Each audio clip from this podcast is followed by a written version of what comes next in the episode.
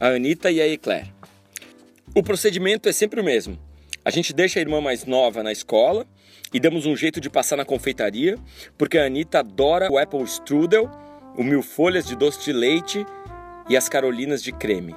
Mas acima de tudo, acima de todos os doces do mundo, a Anita adora a Eclair de chocolate. No meu tempo, se chamava bomba de chocolate, mas Eclair fica mais bonito, eu prefiro assim.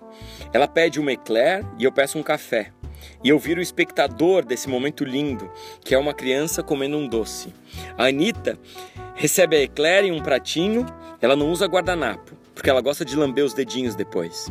Ela segura com o indicador e o dedo médio a parte de cima da Eclair, aquela parte que tem uma camada de cobertura de chocolate. O polegar aperta o doce embaixo. Nesse momento, o recheio cremoso dá a impressão de que vai transbordar, mas rapidamente é levado até a boca pequena da Anita. E eu posso ouvir o pessoal da mesa do lado comentando: que coisa mais fofa essa menina. Anita, então, morde com cuidado as camadas de massa superior e inferior, deixando o recheio cremoso de chocolate repousar na sua língua. É a primeira mordida, a segunda mais importante da refeição. Percebe-se nesse momento o recheio da Eclair escapando pelo lado oposto ao da mordida. Qualquer cidadão mais inexperiente ficaria desesperado, não saberia o que fazer, mas não a Anita.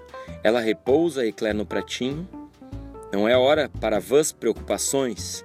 É o momento de lamber a ponta dos dedos, indicador e médio, que estão pretos de tanto chocolate. Duas impressões digitais marcam a parte superior da Eclair, um lado mordido e o outro com recheio transbordante.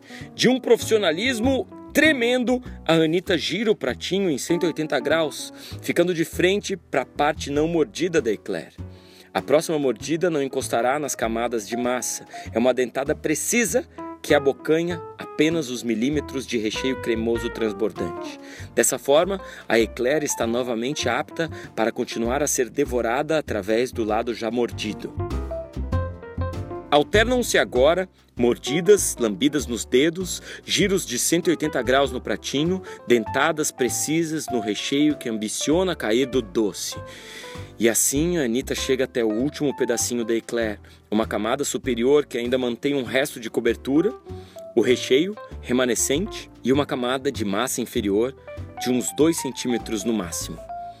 Agora, a Anita pega o primeiro guardanapo do dia, limpa a boca e os dedos, cuidadosamente pega a última mordida, o melhor pedaço, e pela parte inferior do doce, aquela de massa pura, e sem sujar nem os dedos nem a boca, abocanha o que restou da Eclair. Ela aproveita os últimos momentos do chocolate nas papilas gustativas. Não há vestígios do doce. Então ela me olha e diz: vamos?